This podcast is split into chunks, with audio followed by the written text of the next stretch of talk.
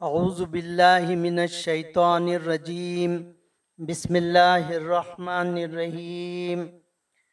بسلسلہ کتاب سیرت حضرت امام مہدی معود خلیفۃ اللہ علیہ السلام المعروف بمولود حضرت امام مہدی معود علیہ السلام۔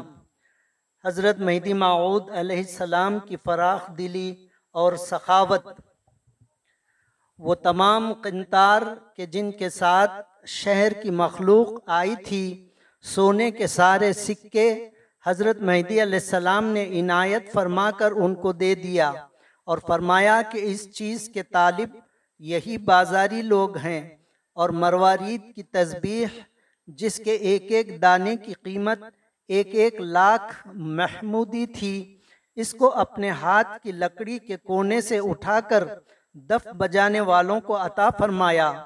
اس وقت میاں سید سلام اللہ رضی اللہ تعالیٰ عنہ نے عرض کیا، میرا جی یہ تسبیح لا قیمت تھی۔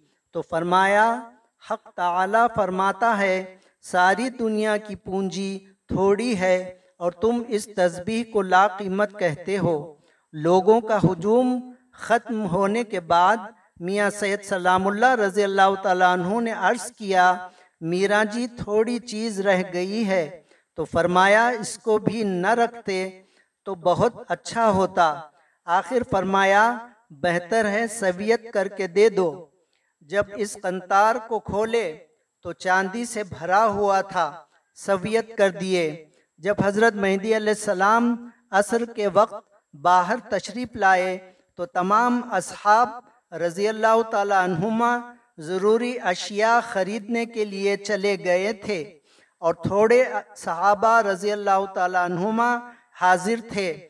دیکھ کر فرمایا، میاں سید سلام اللہ، بھائیاں کہاں ہیں کہ نماز کے لیے نہیں آ رہے ہیں؟